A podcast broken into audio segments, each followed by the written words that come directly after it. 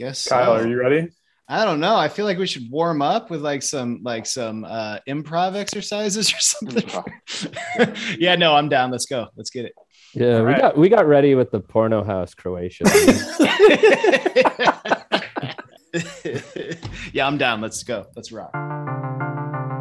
Hey, welcome to the Mostly Skateboarding Podcast. I'm your host, Templeton Elliott, and I'm joined this week by Mike Munzenrieder, Patrick Kigongo, and Jason from Frozen and Carbonite for an extra fat book special with rival podcaster and author of The Most Fun Thing, Kyle Beachy.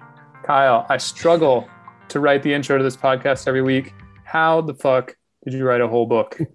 Oh man. Uh well, I struggled. I mean, what I did was I struggled. I struggled for a real long time. Um and I uh I struggled with other projects along the way.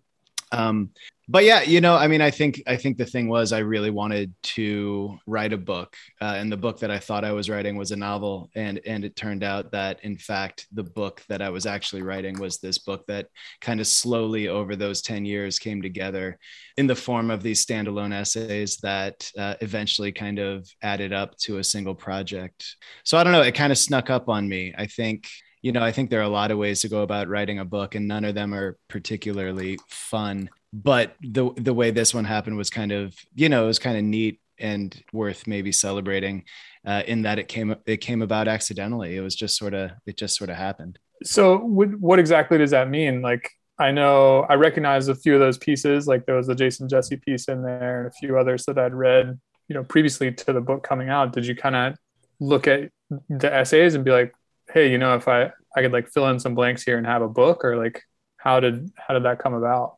Well, I, yeah, I mean, I think it was it was more a situation of, um, you know, you you, I, I don't know, you uh, like I, I know that all of you, uh, to, all of you are writers. I mean, that's the wonderful thing here. It's not that we're just like a bunch of skaters talking about skateboarding. I've read writing by all of you. I've read words by all of you, and so I know for a fact that all of you guys have engaged with um, the sort of maddening process of what it means to write you know you you tell yourself what you need to hear to get through a project i think and i think you envision or conceptualize the project in such a way that you know you you can sit down and do the work. And i think for each of these articles or essays that became now chapters i sat down and i told myself what i needed to think. And and at the time what i was telling myself was this is an article. This is an article i'm going to send to Jenkem or i'm going to send to free skate mag or it doesn't maybe have a home and i'm going to try to like shop it around and it'll be like it'll be a thing that i find a home for. But in fact you know what i was actually doing along the way was contributing to a process or contributing to a project that uh, was bigger than I kind of admitted it was. You know, I mean, each time I sat down to write a new one of those things, having finished the one prior, it was always the case that I would kind of jump off from wherever I had left. Right. So, like, you know, you say, oh, this is just a thing I'm writing, this is just one thing, but you say that over and over again. And then eventually you look at what you've written and it seems like, oh, there is a sequence here, right? Like the thoughts do progress. One does follow whatever came prior to it.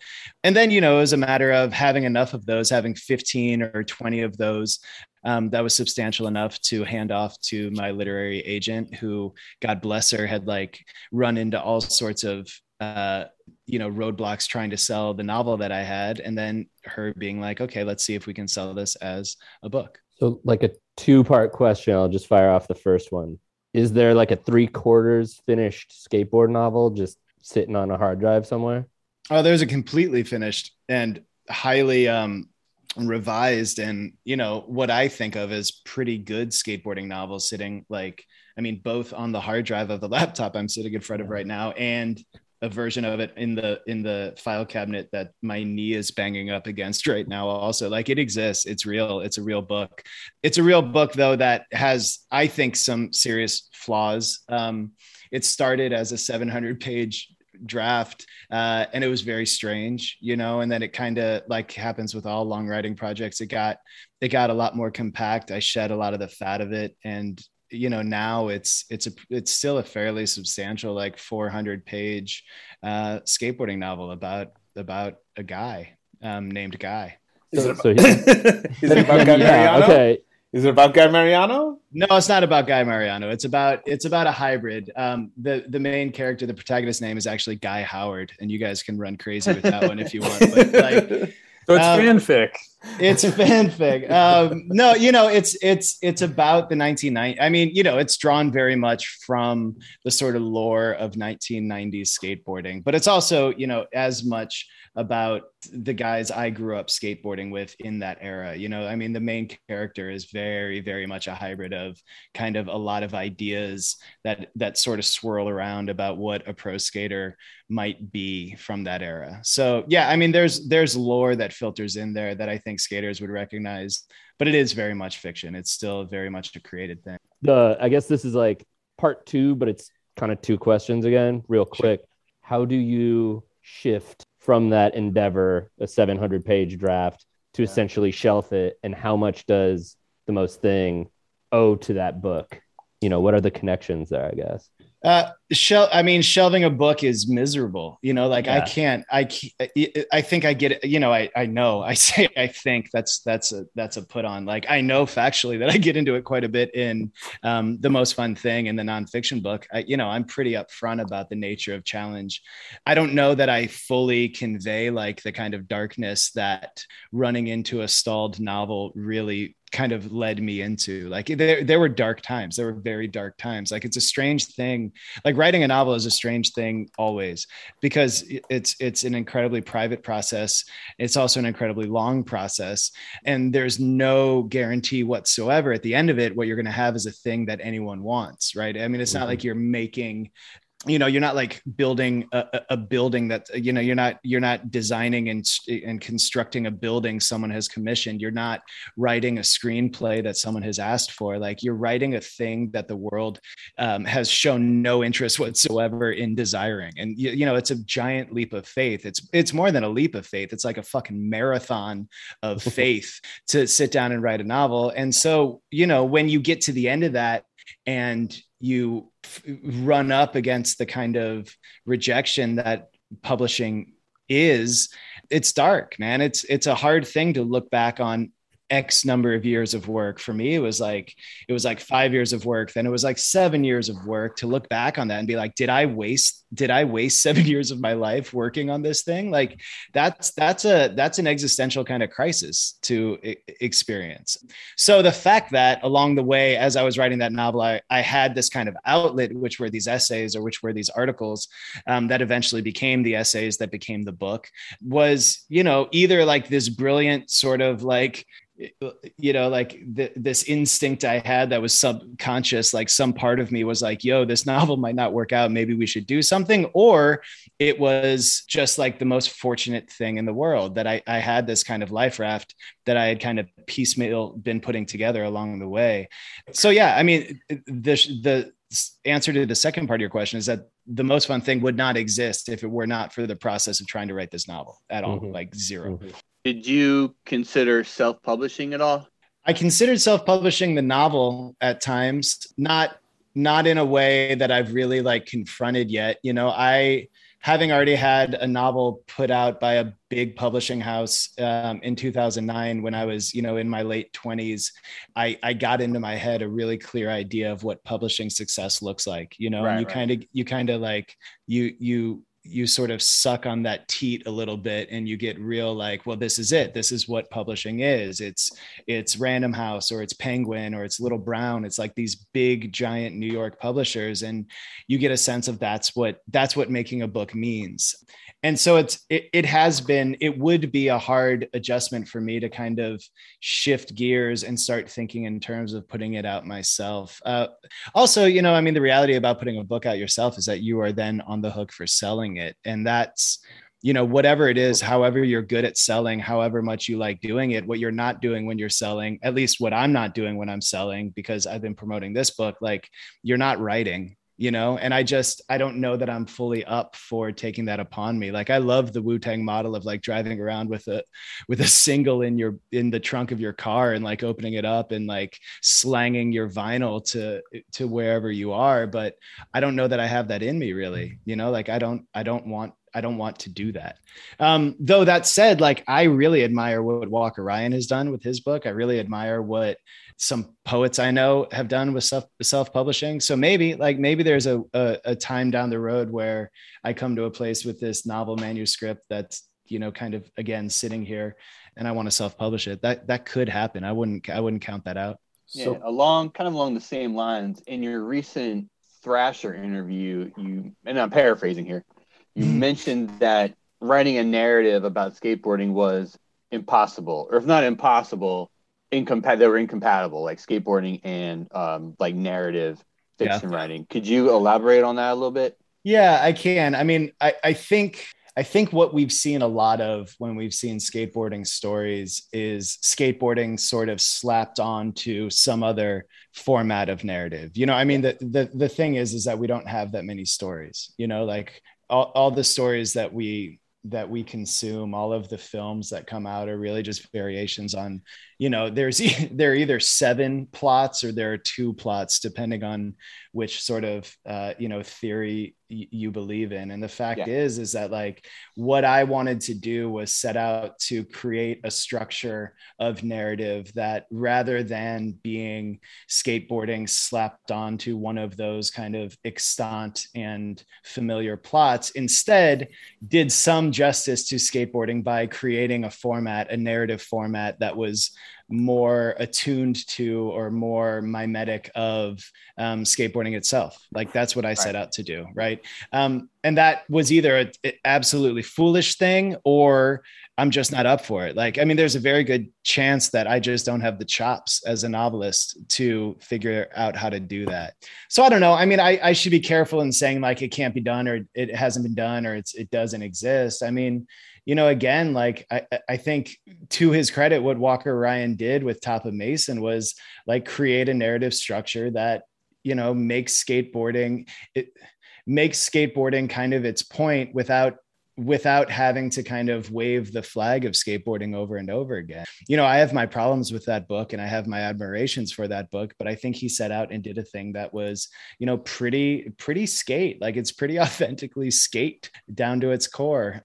So I don't know. I mean, I I probably bit off more than I could chew, which is not surprising for me. That's something I tend to do. So, Kyle, you've done a little bit of time on the road promoting the book, and I'm sure you've taken several skate trips, maybe even some skate tours. What's better, book skate tour tour. or skate tour? uh yeah ugh, that's tough man uh because i mean it's tough not because i don't know which one to choose it's tough because i don't actually feel like i've done a book tour you know like a lot of my promotion for this book has been sitting in my living room and being on zoom you know like setting myself up in front of the fireplace and getting the lighting exactly right and like you know getting the dog to drop the the squeaky toy and having just the exact right amount of wine in me so that i can sit down and do a zoom event or something. Um, and that's not really a book tour you know that's that's whatever it is that's some sort of performance but it's not a book tour. Um, so i don't know i don't know that's that's hard to say. I i have been on the road for a couple of events. I went to new york for an ex- extremely good event at mcnally jackson um, with noah johnson who of course was a guest with y'all. I think just prior to that, um, Will, Willy Staley was there. The documentarian Jessica Edwards was on the panel, uh, and then Alexis Sablone uh, was talking, and Steve Rodriguez, kind of New York legend, Steve Rodriguez moderated the panel, and that was exceptional. But you know, the thing is, is that any sort of book tour event turns into a skate event, and like that was more a skating trip ultimately when I walked away from it than it was a book event. So I don't know. It's hard. It's all that stuff kind of blurs together. I do miss getting together with a bunch of you know dirt bags and piling into a car and driving around and going skating like that. I don't know that there are things that can beat that. Probably. So then that leads me to my next question. Um, you had brought up uh, Walker Ryan's book, which actually just finished right before diving into the most fun thing. So you know, it seems like we are in um, a publishing or a, a, literary renaissance for skating. Like Jose Vadi just published his book Interstate. Um, Adam Abada did a review of a whole bunch of skater authored texts for Quartersnacks. Yeah. And yet, skating is historically very, very, in, you know, anti-intellectual. Is something changing? Is is there something about skating that is becoming more accepting of people writing about skating? I mean, there's a a million books about any other sport. And yet it's really, as you've mentioned, it's difficult to write about skateboarding without it coming off as corny. Is there is there a shift in the culture right now or are we just in a bubble? I think that's a really good question. I think um I think one of the things you have to confront when you ask that question is the topic at hand. And I, I happen to believe, as my book makes very clear, that skateboarding is unique and, and strange in some key ways, right? And like it's one thing to write about football it's one thing to write about American football. It's another thing to write about soccer. It's another thing to write about baseball. But probably all three of those things share a whole lot in common in terms of how you write about them, right? You're writing about the people who play them, the rules, the history of the game, how those rules have evolved, eh, you know, the industries that have formed around it. But really, you're talking about the lore of the. With skateboarding, I think it's a lot harder and it's harder because like skateboarding doesn't slot neatly into a lot of the sort of formats we have to conceptualize it and come at it you know like the reason why skateboarding is uh, being written about now i think is that w- it, it's been sitting in front of us long enough that people uh, have been looking at it long enough to maybe finally start to get an idea of what exactly is going on here. Maybe, you know, I mean, it, it should be said that people have been writing about it for as long as it's been around. Like Craig Stecyk, for as much as I disagree with or think, you know, uh, have thoughts about the way that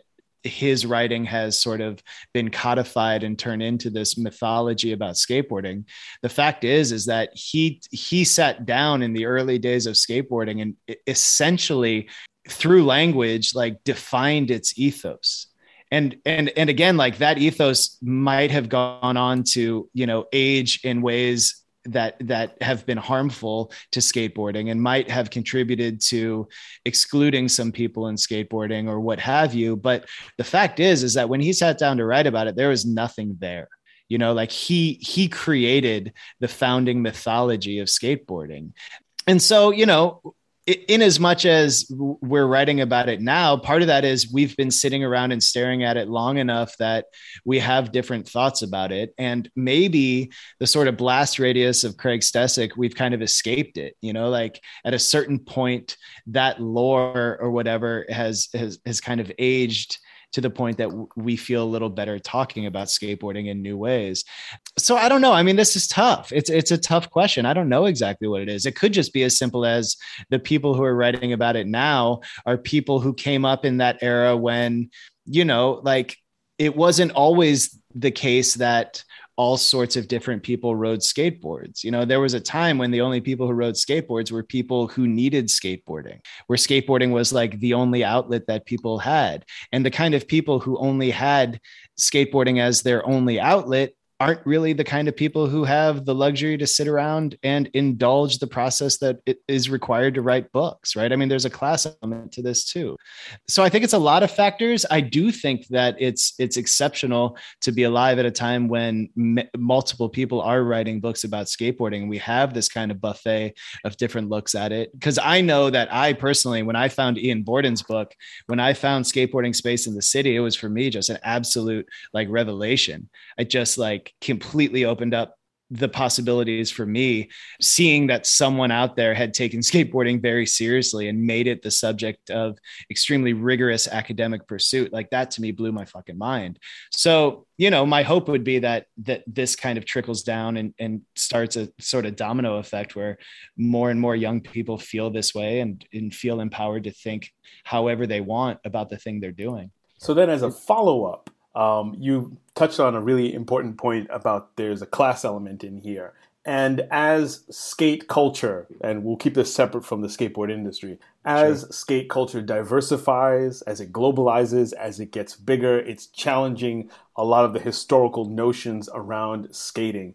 And you see some friction around, you know, the discourse about what's happening in skating as well as what's happening in you know we're in the all in the US here what's happening in mainstream American culture. So how do we the royal we how do we keep that conversation interesting and keep people in without it veering too academic? And you know again we are we are in a to use some faculty language we are all definitively in a bubble on this podcast. It is a hyper literate uh, very well educated super white collar space. And one yeah. of the cool things about skating is that it is, at least in my life, one of the few places in which you get to mix with and hang out with and be friends with uh, people from lots of different class backgrounds. Um, I can't say the same about music anymore. For the day job, being a civil servant, yeah, but it's like skateboarding and work, where you get to meet lots of people from lots of different educational and class backgrounds. Um, so back to that question of skateboarding being anti-intellectual, but now becoming a little bit more mature and open to these conversations. How do you keep having these hard conversations about culture and language and and inclusion without making people feel as though, God damn it, this sounds like a you know a government 200 or or sociology 300 uh, level course, yeah. and I'm not interested. Yeah, yeah, I think that's important. I think that's a good question. I think uh, I think it's a good question, and I think the best I can do is answer it in the sort of like idealized realm, which is to say that like one thing that's important is for me to stress that my own sort of hangups about self-publishing are stupid. You know, like that's dumb. It's it's it's bad that I have this sense uh, that publishing means a certain thing and that there's a certain bar that I need to reach in order for my writing to be published worthy, etc. Like I think probably the best answer to your question is like an open exchange of self-made um, literary objects, which you know essentially are zines or or our blogs or our you know shitty little websites um, or Substacks or whatever the thing is. Like all of that stuff seems to me to be the answer to this question. You know, if our goal is to have more conversations, then you know the obvious solution is to be out there skating and sit down and be surrounded by people you can talk to about this but we don't always have that. And so absent that absent having people who are as curious as you are or as um, engaged with the kind of questions that you're asking patrick like i think th- the next best answer is we need people who are engaged with them to put those thoughts into the world. Like that's it.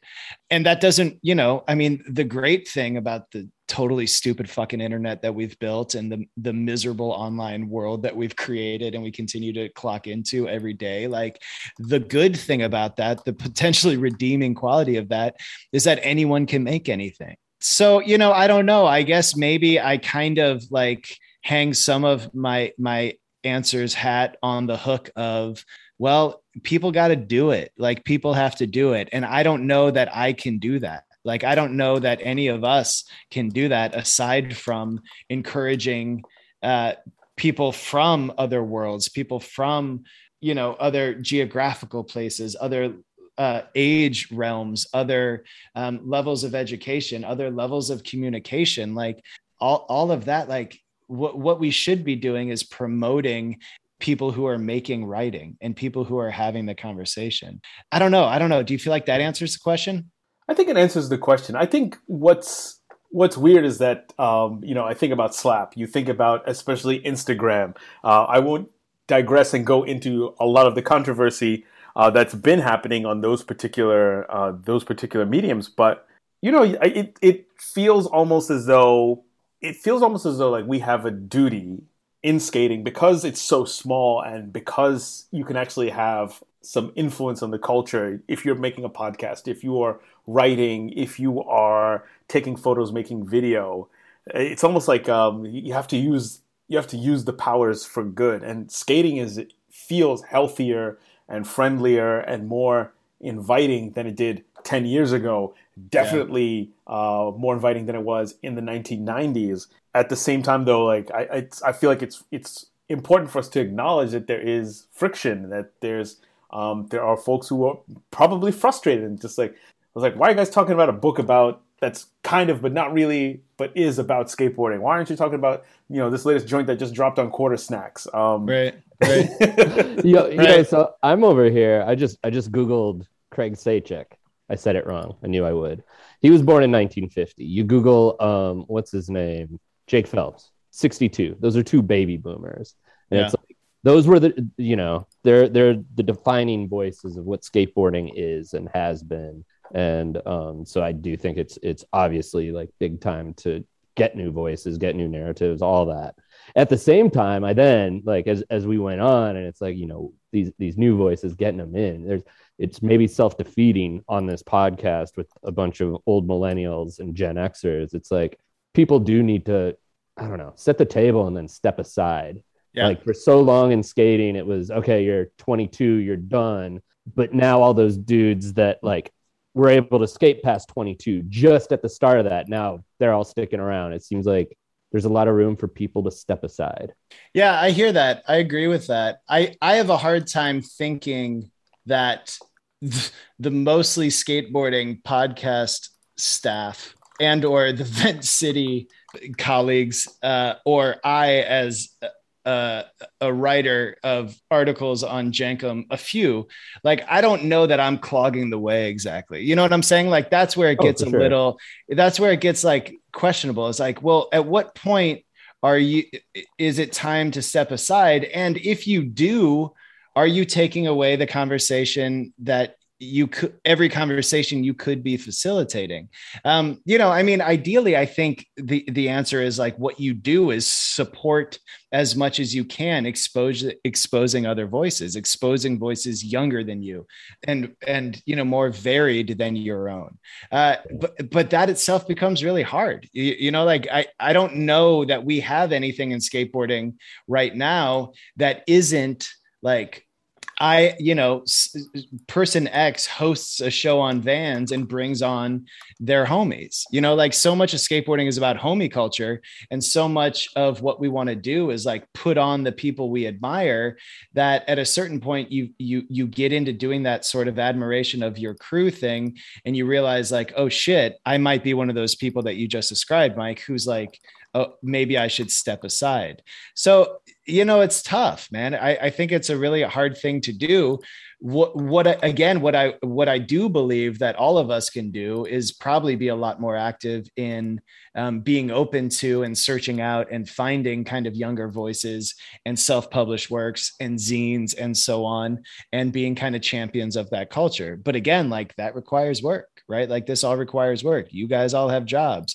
You, you guys all want to skate. Some of some of us want to do writing and stuff too. So you know like a lot of things in skateboarding it, it comes down to a kind of like economic choice of like w- how do you spend your time? And i don't know i don't i don't mean to be making excuses here but I, I do think that like you're asking really really important questions and i don't i don't know that i have the answers. Yeah, for sure. I, I you know, I kind of went down just that mental pathway, you know, the if then what. Um, Mhm. I, I, you know, I used to have an active blog here, and I, I kept thinking, you know, I, I, I I've done enough. I want someone else to come fill this space, and now there's just not really any, anybody doing anything, Right, You know, right. in terms of local scene coverage. I do think Instagram. I, I, I think that in a way, like so much of what people's where people's creative energies are focused it's it, you know it's still the same way it's always been it's on video and right. Now it's just taken on a different i i'm babbling. We can So- well no no no but i think i think you, you tap into something important there which is like like one of the question one of the things that came up patrick with what you said was like about anti-intellectual. And i don't know that i agree that skateboarding is anti-intellectual. I think what skateboarding is generally speaking is uncomfortable with language. Like i think skateboarding's and skaters relationship to language is tenuous and like a little iffy. Like i don't know that we we i don't know that skateboarding as a culture is really good at promoting the kind of expression that language requires right? Which which means like like saying something and meaning it you know? Like a lot of skateboarding is kind of rooted in irony and kind of like joking culture. And so to to say something and actually believe in it and and put the string the words together to convey that belief and stand by it like that that itself is a leap of faith so i don't i don't know like a, a lot of this comes down to uh, maybe this question of like what are our mediums? Like what is the media that that we're pursuing? And if if it remains always that skateboarding will always appreciate video and always appreciate photos more than anything that could be done with language then we might not see it. Like it might not ever become a kind of major part of skateboard media. You know i mean i know that when i sit down and i encounter a, a skate pros post on Instagram where they string together a coherent thought and they are they are presenting some sort of belief like I am fucking hyped. Like I I you know if it's a belief that I don't find repulsive which you know sometimes has been the case recently but like it's it's refreshing it's important. Like we we don't really promote that you know? We're, we're a visual culture and it's it's hard for language to find i think a space in skateboarding. So y'all are getting to uh, something that uh, i was laughing about this early in the week i was just like thinking back to that Jenkem uh, werner herzog um, piece from was it last year or this year? Time is a flat circle. That was January of this year. I know because yeah. it feels like forever yeah, yeah, ago. But there's something really beautiful when somebody who does have that vocabulary is able to look at skateboarding and they can say something that is far more profound than pages and pages and pages and pages of a single skate magazine or a zine. That you have somebody like Herzog to look at skateboarding and just say why he thinks it's beautiful, to be able to articulate it. That's something really powerful. And it almost feels like, what can we do? What can skating do to get some more voices like that? To get more people who can look at skating and they can in a handful of sentences, a paragraph, something like that, they can make you feel like, like, wow, that's deep. I mean, yeah, I think that's a good question. I think, you know, a lot of what language has been in my experience of skateboarding magazines has been like this it, language is the sort of um, you know it's like it's like the surface upon which the photo is printed right? Like what the words are is this it sort of takes up the space on the page so that you can separate photos from each other. Um, and so the content of that language hasn't been very important which you know as someone who cares a whole lot about language is is is frustrating. You know i don't know. I don't know. I mean i think it's it's funny because i have that interview. I happen to have it open on a tab right now because i was just thinking about it. Like you know werner herzog is eh, eh, he's a genius but he's also knows nothing about skateboarding. And part of the joy of this interview is he says like straight up here i am puzzled because i am not familiar with the scene of skateboarding.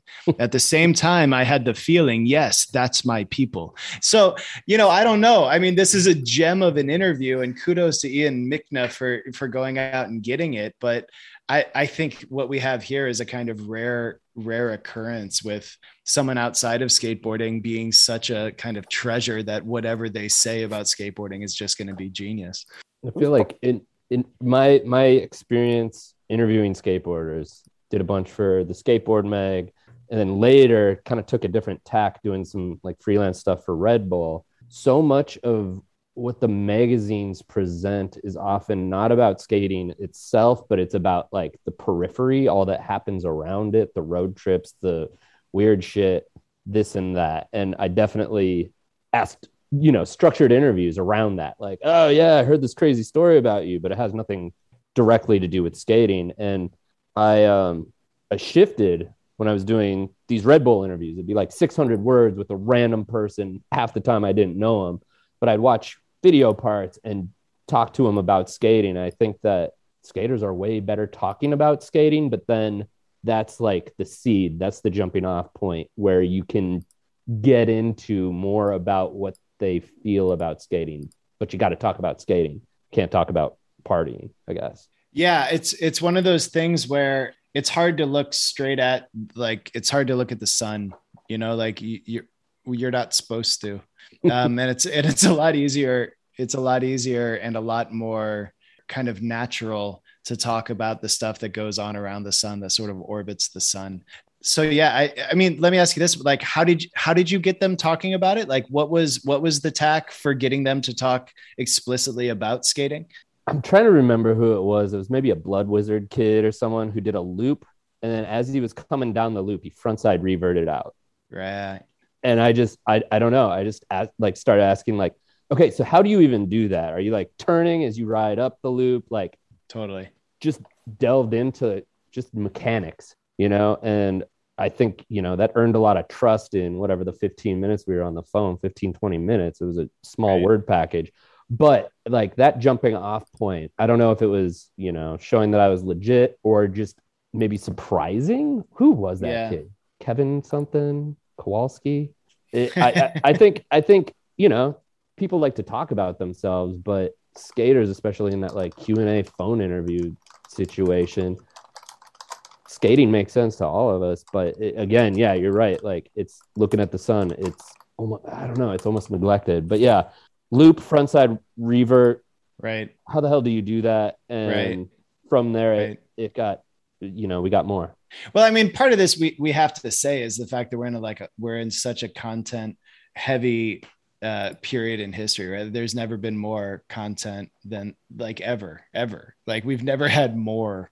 It's just stuff. We've never had more to look at. We've never had more to like to pair talking alongside more video or more photos or more whatever, right? Like again, the spigot is just wide open. And so part of this is just like, again, I think it's just that economic question of time. Like, you know, the reason the Nine Club is what the Nine Club is, is that they don't it doesn't seem like they have enough time or and or interest in putting in you know serious research to understand what is required or, or, like what a skater has done and like ask serious questions about that right like how how do you go about talking to someone who's done the thing that 50 other people who have come on your show have gone and done too. Like, how do you do that? How do you differentiate one skater's experience from the other? And so part of this is just the nature of the game of skateboarding, which is like we have all of these skaters, we have all of this product to sell. And the, the way that we're going to do it is to kind of like swirl it all up and like have kind of very thin, shallow conversations enough to maybe distinguish one skater from the next and maybe maybe get some kid to buy this this board instead of this other one.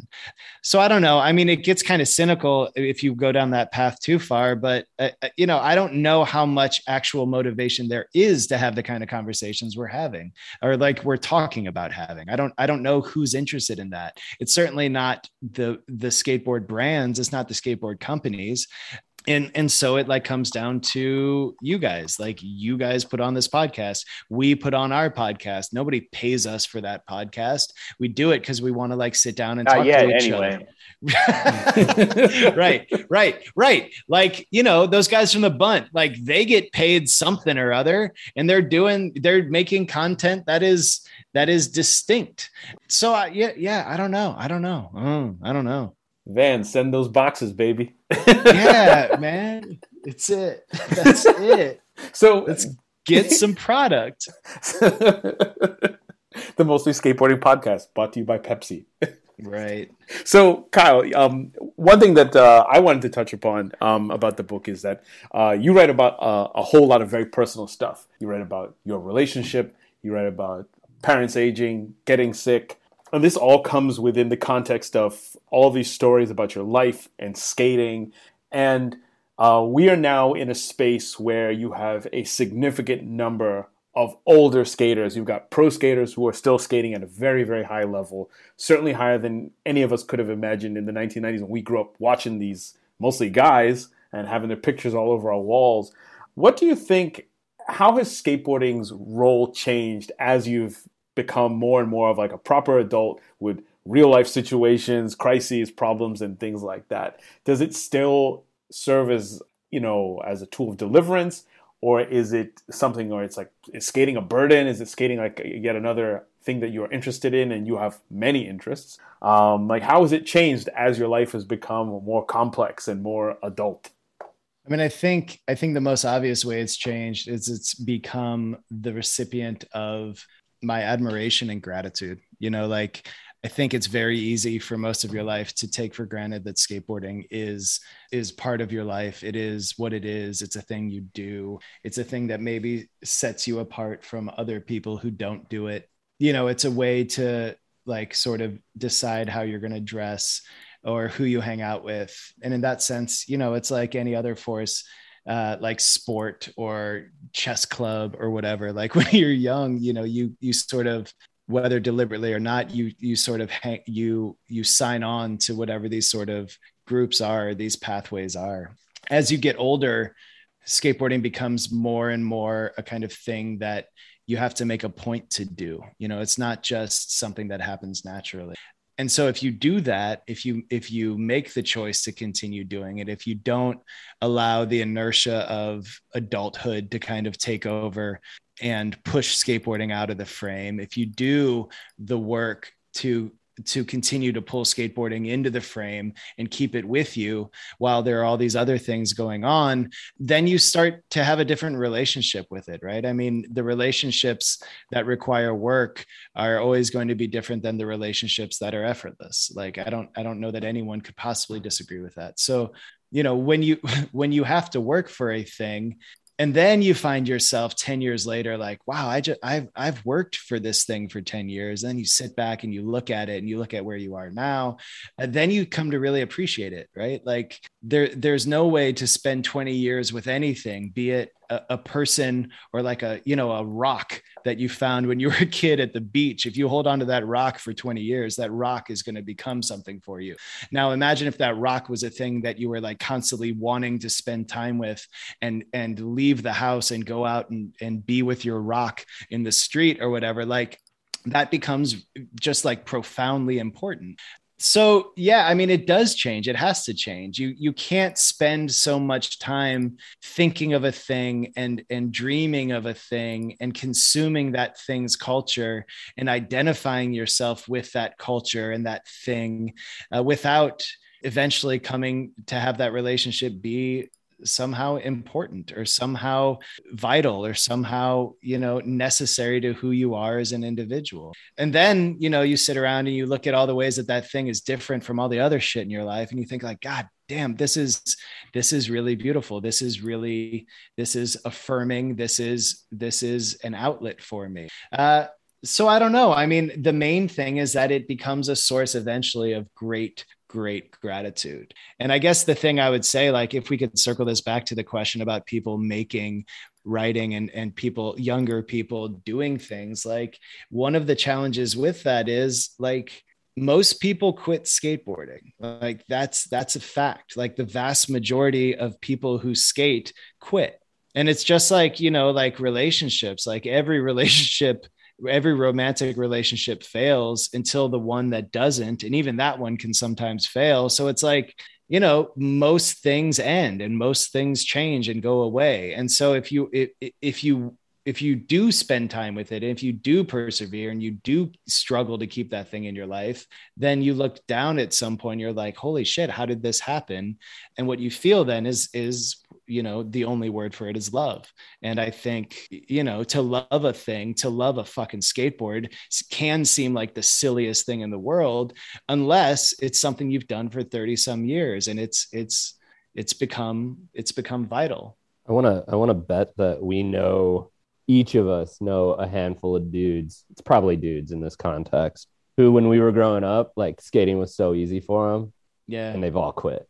Yeah I mean, everyone quits. That's the thing. Like, that's the like sort of dark secret. I want to like sit down and tell this squad of kids who are like super cool and are like doing their rad thing. Like, you look at them, you don't want to tell them. I actually don't want to tell them. What I want to do is sit there and like look at them and like maybe try to guess like which of these kids are going to keep doing it. And you know, I like I I think I got Jenkem into some trouble when I said this in that in that um I guess it was in the 917 video when I was talking about Aidan Mackey. I was like, I don't know. I don't know if Aidan Mackey is going to be skating when he's 40 years old. I have no idea. But it's like, that's the thing about young kids who are skaters. It's like, cool, this kid's ripping. I wonder if he's going to keep doing it. And it's not as if that's some litmus and that the only ones who matter are the ones who keep doing it. But it is a thing I think about like, wow, which of these kids, which of these like upstart phenom kids, like Nick Michael, is Nick Michael going to be skating? Skating when he's 40? Like, is Evan Wasser going to be skating when he's 40? I don't know. Mm-hmm. And should that affect the way that I watch them? Because it does, definitely.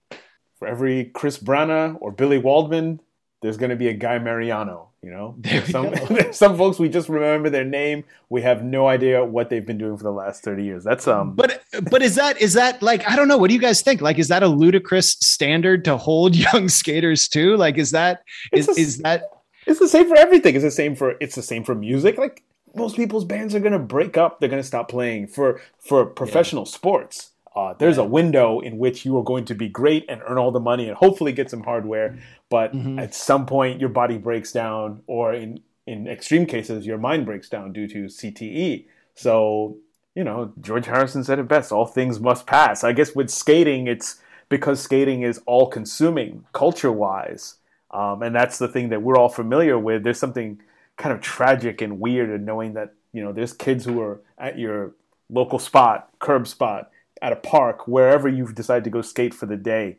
Um, there's somebody there who, in 20 years' time, 30 years' time, skateboarding is going to be an afterthought to them. They they won't yeah. have a board. They're just going to have a job and they're going to be doing their thing. I guess. I mean, I, I I agree with you, and I guess the thing is, is like I have no, I have no sort of illusion in my head that young people are going to want to read the most fun thing. Like I I hope they do. But you know, if there were an argument for why I would hope maybe some people who are younger or are kind of earlier in their relationship pick it up and give it a chance like the, the argument would be like hey let, let me show you the richness of the relationship that you have the potential to be part of you know like if you continue down this path like however right it doesn't have to be the the most important thing in your life. It doesn't have to be the center of your life forever. It doesn't have to be the only thing you care about. Like there are all sorts of ways to engage with skateboarding into um, something like adulthood. Uh, I guess the answer would be that I, I, would hope to model for some of those kids. I would hope to show that, like, yo, there is a value to this, like, because I do think there is. You know, I mean, that's where I get kind of new agey and a little evangelical. Like, I think there is a value to continuing to skate for as long as you can. I think the richnesses that you discover, I think that like the levels that you unlock are worth it. Like, I, I just, I just flat out think that's the case and so i hope i hope i hope they do i hope they do continue to skate. And you know i hope if i can do anything to to convince them that i can. Sorry i derailed the conversation. No. This is the rail. You're on it. Kyle i'm i'm like a terrible reader. Like i know how to read but i just don't like put the time in. Like how how do you like do you have a reading practice? Like yeah. I, I just like don't read like I have books that I want to read. I, I'm like most of the way through Walker Ryan's book. I've read a bunch of your book, but like it's hard to read. Yeah. Like, how do yeah. you do it? Like, give me some advice. Help me be a better reader. Sure. I mean, I think it starts with like admitting and and acknowledging what you just said. Like reading is hard and reading has again to like speak to our cultural moment, reading a book has never been harder than it is right now. Like, I guess maybe we could argue that before electricity, before, you know, when we, when we were reading off of like scrolls and it was like they were a rarefied thing to get your hands on, reading was hard.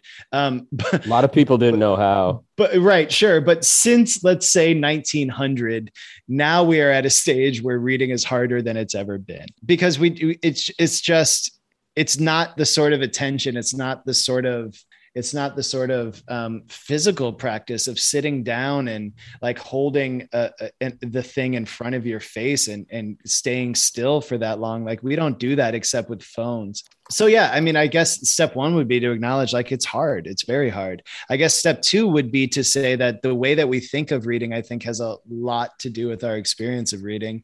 I think that I run into with my students of various levels like i run into a lot of people who think that reading is some sort of like test or like some sort of code that you're supposed to crack and that if you're doing it wrong then you you shouldn't be doing it at all when in fact like reading is an act of creation right? Like each individual's engagement with a text is a potential for some sort of connection and a potential for like one's own kind of creative experience of that text. Like I believe that reading is a creative act every much as writing is so I don't know. I mean, I think that should hopefully take a lot of the pressure off. You know, I mean, the worst thing that you can do for reading is is be pressurized. Like, oh, I got to get this read before I talk to Kyle tonight. Like, that's miserable. That's not how you want to read a book.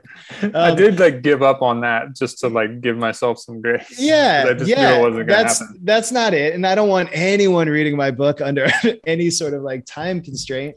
So like you know, I, I think a lot of it is like taking pressure off yourself and allowing yourself the kind of leeway to put it down and come back to it and so on. But, you know, for me, like actually physical practice, like I get a, a chair that's not too comfortable because if the chair is too comfortable, I'm going to fall asleep. I sit as upright as possible. I um, I always read with a pen in my hand so that I can either like mark up the book in the margins or underline something. I make it an active process of engagement. And, you know, I mean, what I also allow it to do is like spark whatever thoughts I might have. You know, I mean, the best thing in the world about reading is setting the book down and writing a few sentences that the book has in some way or other kind of catalyzed. So, you know, again, I think it's just like making it as active of an engagement as possible. It seems to me. So That, that's great advice and like exciting to me. Like, like I, I feel like you helped me. Oh, fuck. As- That's as, like, great. cheesy as that sounds. That's great. No, it's not cheesy. Don't let it be cheesy. That's great. Reading No. is great. so follow up question, uh, and this is uh, specifically for Kyle and for Jason because you're both teachers, you're both professors in an era in which there's so much else happening for students. Uh, Kyle specifically, you know, you've been a professor in the era of Rate My Professor. I'm not sure. Um, I'm not sure if the, if you've ever come up on it, but like, how do I've, you? I've found his page. how do you how do you keep how do you keep students' interest? I mean, you you've mentioned that there are some you know there you have students who think that reading is some sort of a test, or they wonder like, why am I doing this? When it is one of not only the most joyful things that you can do, uh, and we're particularly lucky to know how to read and write in a Latin script. Uh, which is a lot simpler than other scripts out there. Um, Sure. But it's also like a very liberating thing. Like, how do you keep students' attention? How do you make sure that the assignment is actually getting through? Like, how do you, how do you, how do both of you make it come alive? Because I imagine that's, you know, it was bad enough in the '90s when you went to school to while out. Right. Not that I was doing that, but you know, like kids can be tough. I taught for a year and it was exhausting. Jason, do you want to do you want to go first? Yeah, I mean, from my, you have to like sell it. You know, you have to like believe in it. Because if you don't believe that what you're doing is cool, then they're sure as fuck aren't going to. You know. So always be Um, closing, except with the, the Yeah. assignment.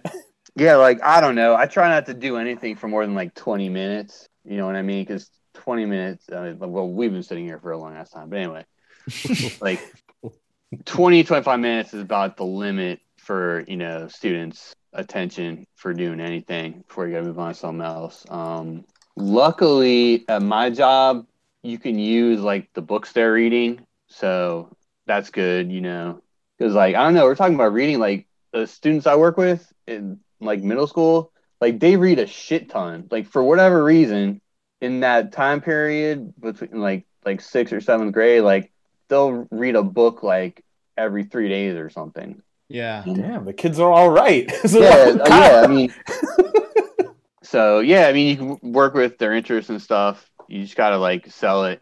You know what I mean? Try to make it a little bit interesting. But yeah, it's it's tough, man. It Yeah. sure.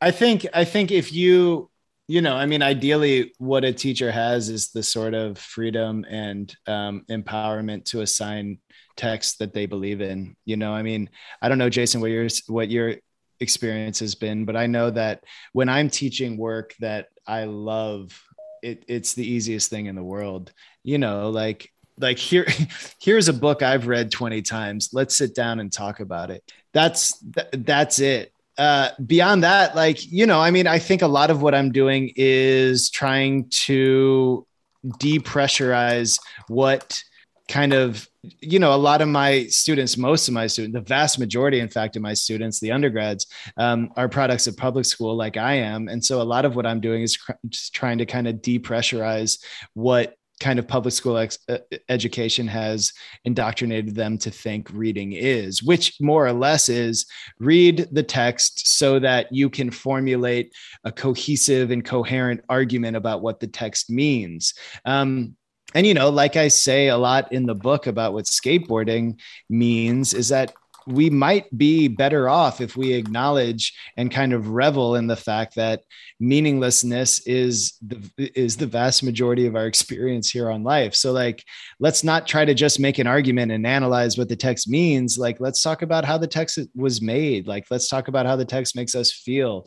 Let's talk about uh, what reading what reading a really good story does to our body. Like what is our somatic experience of caring about a character? Like that to me is far more interesting than composing a five paragraph essay about what the book means. And, you know, I have, I, again, I'm speaking all of this from the luxury of I teach creative writing. Like I don't teach, I don't teach English uh, analysis, you know, literary analysis. I teach creative writing and, and that's, that's a really kind of wonderful sort of playground to, to talk to kids about writing and reading. So, so let me tell you about having a reaction. That chapter on nostalgia, did that appear anywhere else?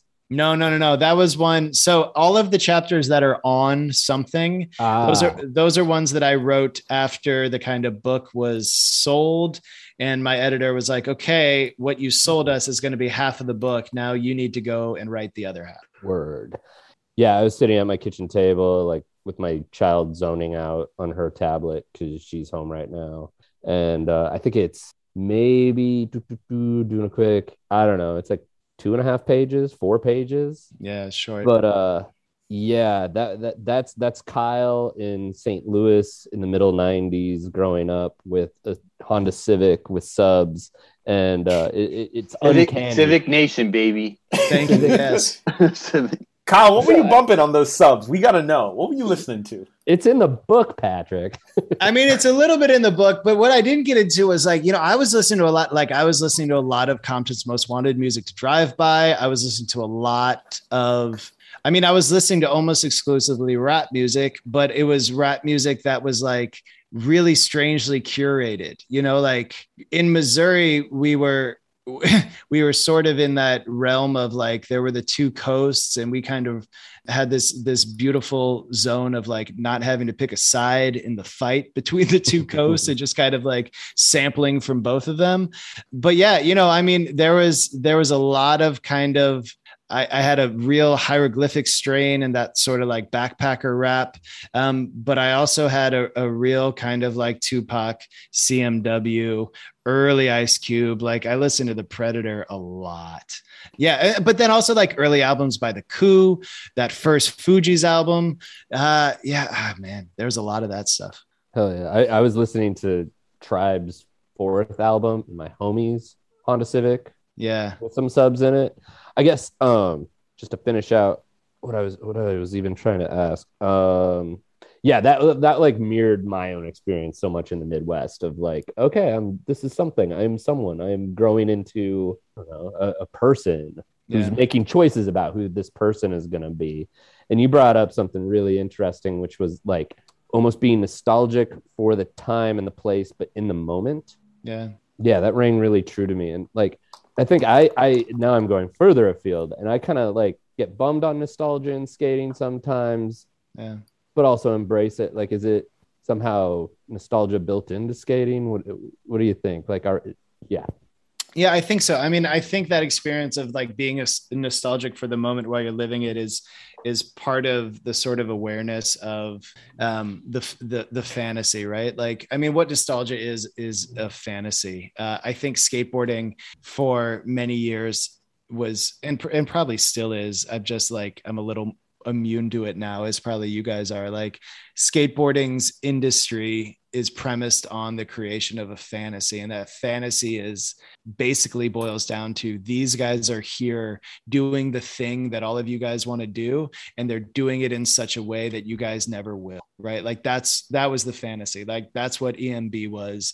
That's what that's what love park was later. Like that's what uh the the new york of eastern exposure and zoo york was. Like those were kind of crafted as these kind of fantasy places where i a kid from missouri could just like stare at and and long for like god what if my life was like that? Like god what if i was i was writing bart with shamil randall? Like what would that be like? Wouldn't that be in- incredible? Like i have the same genes. We could we could kick it and ride bart together.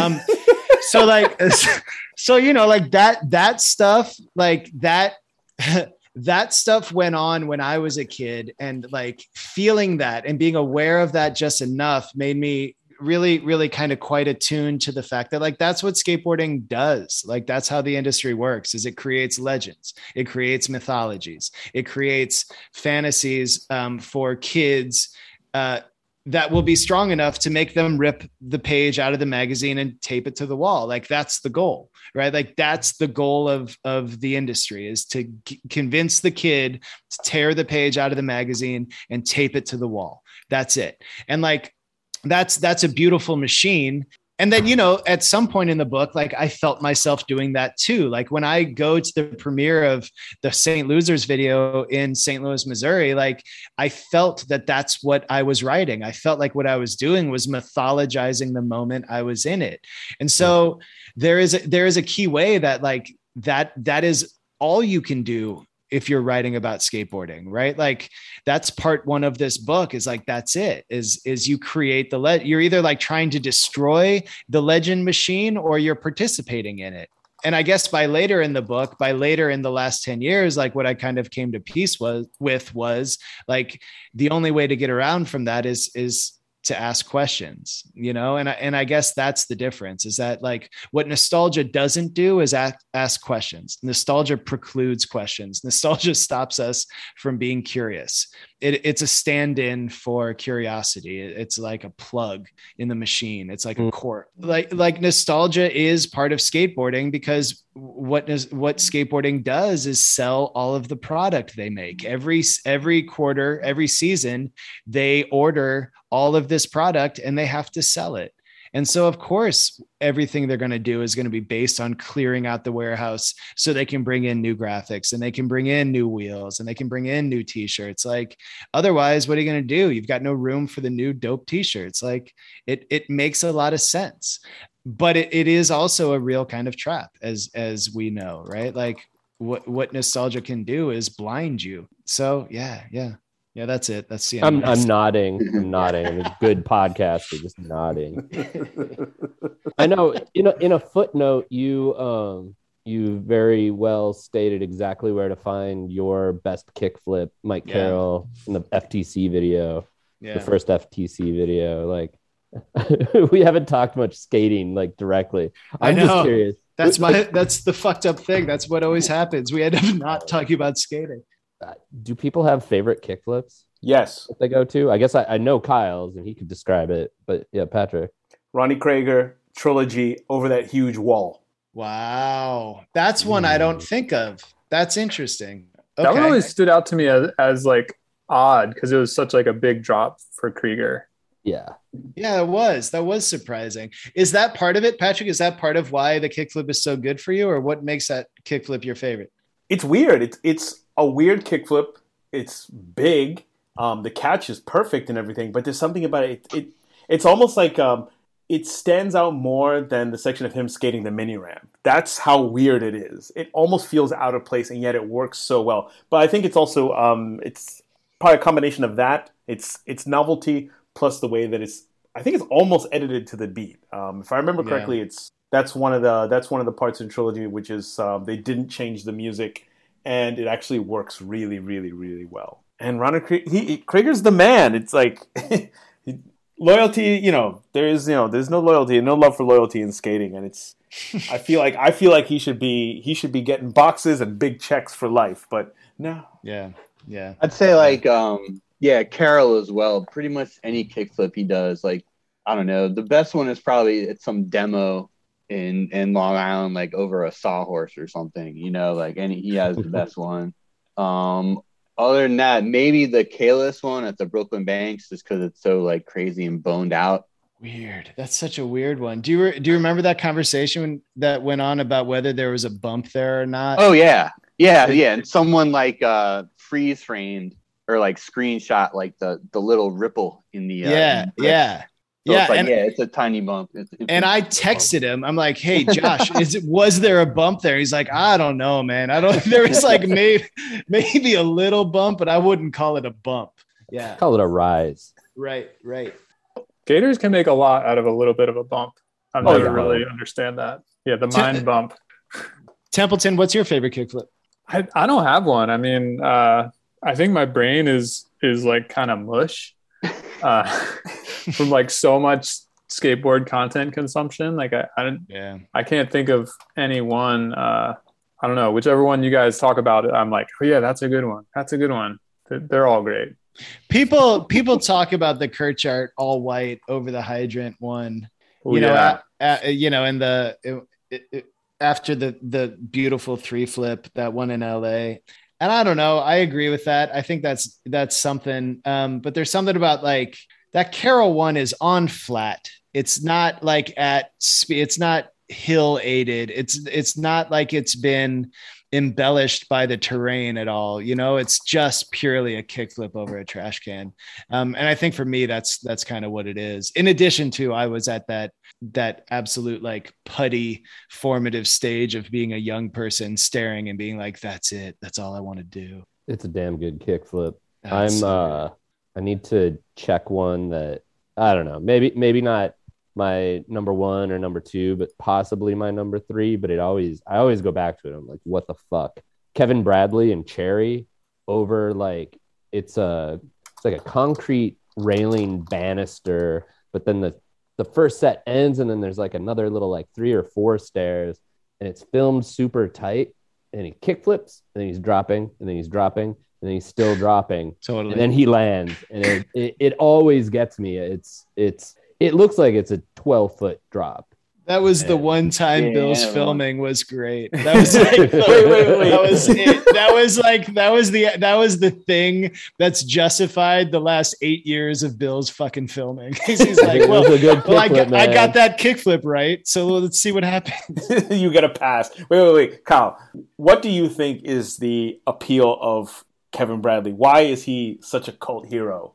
Well, I mean, he doesn't skate, and that that goes that goes that goes a long way, right? That like, and I mean, this this is actually a really good kind of maybe point about the era we're living in. Like, the coolest thing in the world about Gino was not that he skated; it was that he only skated so much.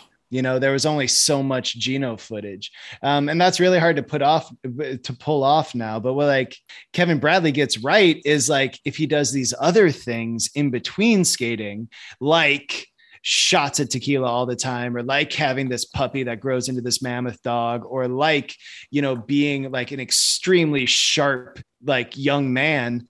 Uh, you know, when he does skate, it's like it's like a treat. It's like Christmas. Um, and so I think that's it. You know, I mean, and and then on top of that, like Gino, he's really good at skating like Ke- Kevin Bradley is really good at skating. That back tail he did at the Oakland courthouse, like that's that is a, a- that is an unfathomable trick. Like to go there and look at that is to stand in complete awe over what the human body can do. So, you know, I mean, he's he's got a lot going for him. Um, and not least of all, it's that he like he really enjoys life and living. And so when he skates, it's like, damn, this is cool. You're you're now doing the thing I want you to do. yeah that makes me think that like skating's inextricable from the rest of the life if you're like doing it right hmm it should be. I mean, ideally, it should be. I mean, the last thing we want are people to ju- just be skating. You know, if people are just skating, that's where we end up where we are today, which is like everyone's good and everyone's the same, and we're just like bathing in the the you know the endless kind of flow of their clips like that's i don't think that's ideal and i don't know how long that'll keep on like i'm curious to see how long that ends up being how people share footage. Like at some point, like I always have this joke about like, what if marathoners just decided to all walk the first 20 miles? Like, what if we just walked the first 20 and then we really ran hard for the last 6.2? Like, wouldn't wouldn't that be a better way to do this? Like, I think at a certain point, it might be the case that skateboarding writ large like decides hey, maybe we shouldn't just flood the market constantly with our bullshit. Like maybe we should curate a little bit what we're sharing with people. Like go back a little bit. I don't know. We'll see. that'd stoke me up Yeah, it'd be great. Yeah, I'd be stoked to see uh, a little less. Which brings us to the end of our show where we talk about what we're stoked on. Kyle, as our honored guest, what are you stoked on this week? Um, I'm I'm I, first of all, I'm, I'm stoked to be here. This has been super fun. I hope that uh, I hope that we've talked about enough skating for your listeners to still feel like it's a skating podcast. But more than that, what I'm stoked on is uh, I'm stoked on being home.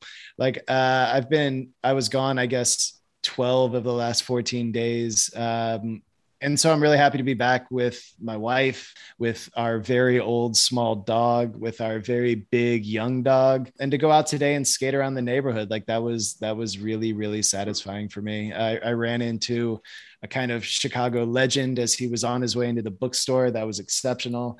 I guess in terms of just skating, like man, I'm just I'm stoked on Nick Matthews. Like I just want to say it. Ooh. I'm stoked on Chicago's one of Chicago's maybe three finest, Nick Matthews, who I hope I hope is going to find his way onto a, a, a, board sponsor and other sponsors that treat him right because that kid is just I mean he's just the best. He's just the best.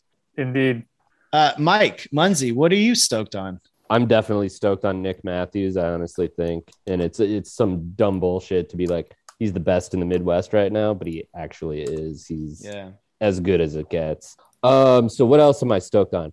I'm stoked that tonight after dinner, my kid spontaneously said, Hey, I want to go ride my bike without training wheels, which is a major development. Um, it's gonna be a it's gonna be a process. We spent some time in the alley and um, like she's ultra stubborn and that worked against her learning how to ride her bike tonight without training wheels.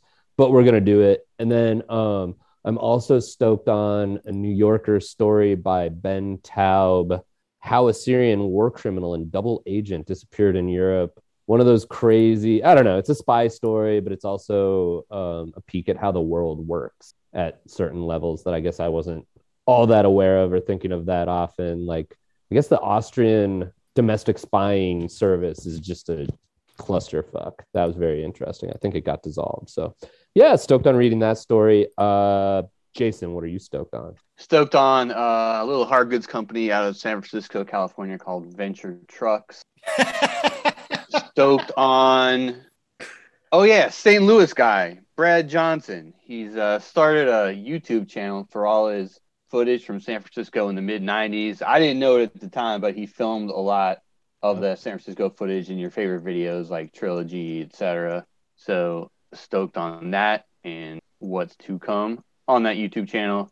Also stoked on the premiere of the series BMF on Starz this weekend about the Black Mafia family gang uh, organization, whatever you want to call it. Big fan of 50 Cent's career as a television mogul, even more so than his career as a rapper. Yeah, big fan of power, all that stuff. So yeah, shout out him. Stoked on that this weekend. Uh, Patrick, what are you stoked on this weekend? Now you got me thinking about 50 Cent when he first burst onto the international scene and you know that vitamin water era when he was just getting vitamin, money. Yeah, yeah, he made, made, a shit ton of money on the vitamin water. Dude. Hell, he hadn't even really like blown up, blown up. Like off top, you're making like how much did he make? A hundred mil? I don't know, dude. It was a lot. it was a lot of money. Shout out to blowing money fast. uh, I'm stoked on Spitfire Wheels, of course. Um, if I remember correctly, today is the 30th anniversary of Primal Scream's landmark album, Screamadelica, which is probably tied for the best album of 1991. The other one being Loveless by My Bloody Valentine, also on wow. Creation Records. What uh, about uh, what about Ned's Atomic Dustbin? Where was the Ned's Atomic Dustbin on? Oh that? shit, Godfather. I think it was ninety. I could be wrong. I was I, I have that on CD. It's it's held Me up surprisingly I every, well. I think everyone does just for that one fucking song. it was like, hey, we're gonna have a band with two bass 19, players. 1991, April first. Wow. Are you serious? Man, no, dude, that album rules. wait, wait, wait. So you're telling me in addition to like all like the big mainstream albums that came out, like Nevermind and Blood Sugar Sex Magik and uh, whichever really great REM album came out that year, was it um, Out of Time?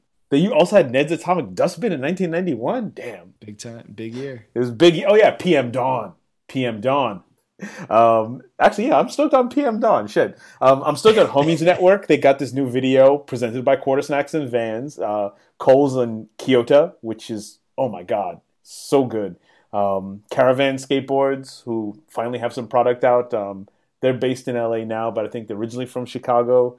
And finally, I'm very stoked because um, I got a fresh new Yankees snapback, and it's an all timers new era joint. Uh, I'm very, very, very excited for that. For all you Mets fans, there's also a Mets version, so cop while you can. Oh, yeah, there you go. yeah, yo. yo. Go, let's, Let's fucking go Mets. You, you better move, baby. Templeton, what are you stoked on this week? Uh, I'm stoked on getting a creative director credit in a video at work. Uh, creative director seems like a pretty cool job where like you don't really have to do anything, you just kind of have some ideas and like d- you know tell other people to do stuff, and uh, that seems pretty rad. So hopefully uh, this can lead to more creative direction work or non-work. Vibes. Yeah, Oh, vibes. yeah, man. so uh, Thanks. That's it for our show this week. Be sure to check out mostlyskateboarding.net for links to things that we talked about and other show notes. Until next time, you can keep up with us all week online. Jason, where can the people find you? On the Twitter at Carbonite 1994, on the Instagram at Frozen Carbonite, and writing stuff for quartersnacks.com. Should have something up uh, within the next couple of weeks. So there you go. Patrick, where can the people find you? Y'all can find me on Twitter at Colonel K Speaks or on Instagram or on Clubhouse at P Kigongo. Uh, Mike, where can the people find you on the Bob Digital Internet? Got the same handle on both Instagram and Twitter. M. Oh, at M Munzenrieder. Excuse me. Kyle, where are you on the internet? Oh man, I I named my book after my Instagram and Twitter handles, which is the most fun thing. The most tight. fun thing. Yeah, man. That's awesome. Templeton. I'm gonna stand it. I'm gonna do my Kyle impression. Oh shit, man! I thought Templeton started. Templeton, where can we find you? Uh, you can find me on Twitter at mostly skate and on Instagram at mostly skateboarding. Uh, no books yet. Uh, see you guys next week. Be safe, though. Damn, I never got to do my Kyle impression. I was scrambling mentally. oh man, sorry, sorry for dropping the ball. I really, truly. No, Uh, it's wait. all good. Jason, I wanted to tell you they're hiring a TM right now for Venture. I saw that. Yo, Yeah, I need to work on my 50th person to work on my tell him that. resume. Everybody's like, Jason, we found your job. We found you a job. and people hit me up or something. Yeah, I don't maybe know. this weekend I'll uh, punch up my resume. It's not that you want to, but you have to. Don't be your mark, cause niggas might laugh you. Straight off the motherfucking block. They do a busters, so they asses get clocked. Gee, who gives a fuck about another? Only got love for my fucking gang brothers. Gee, but I'm young, so nobody would wonder that the hood would take me yonder. Always strapping, get up your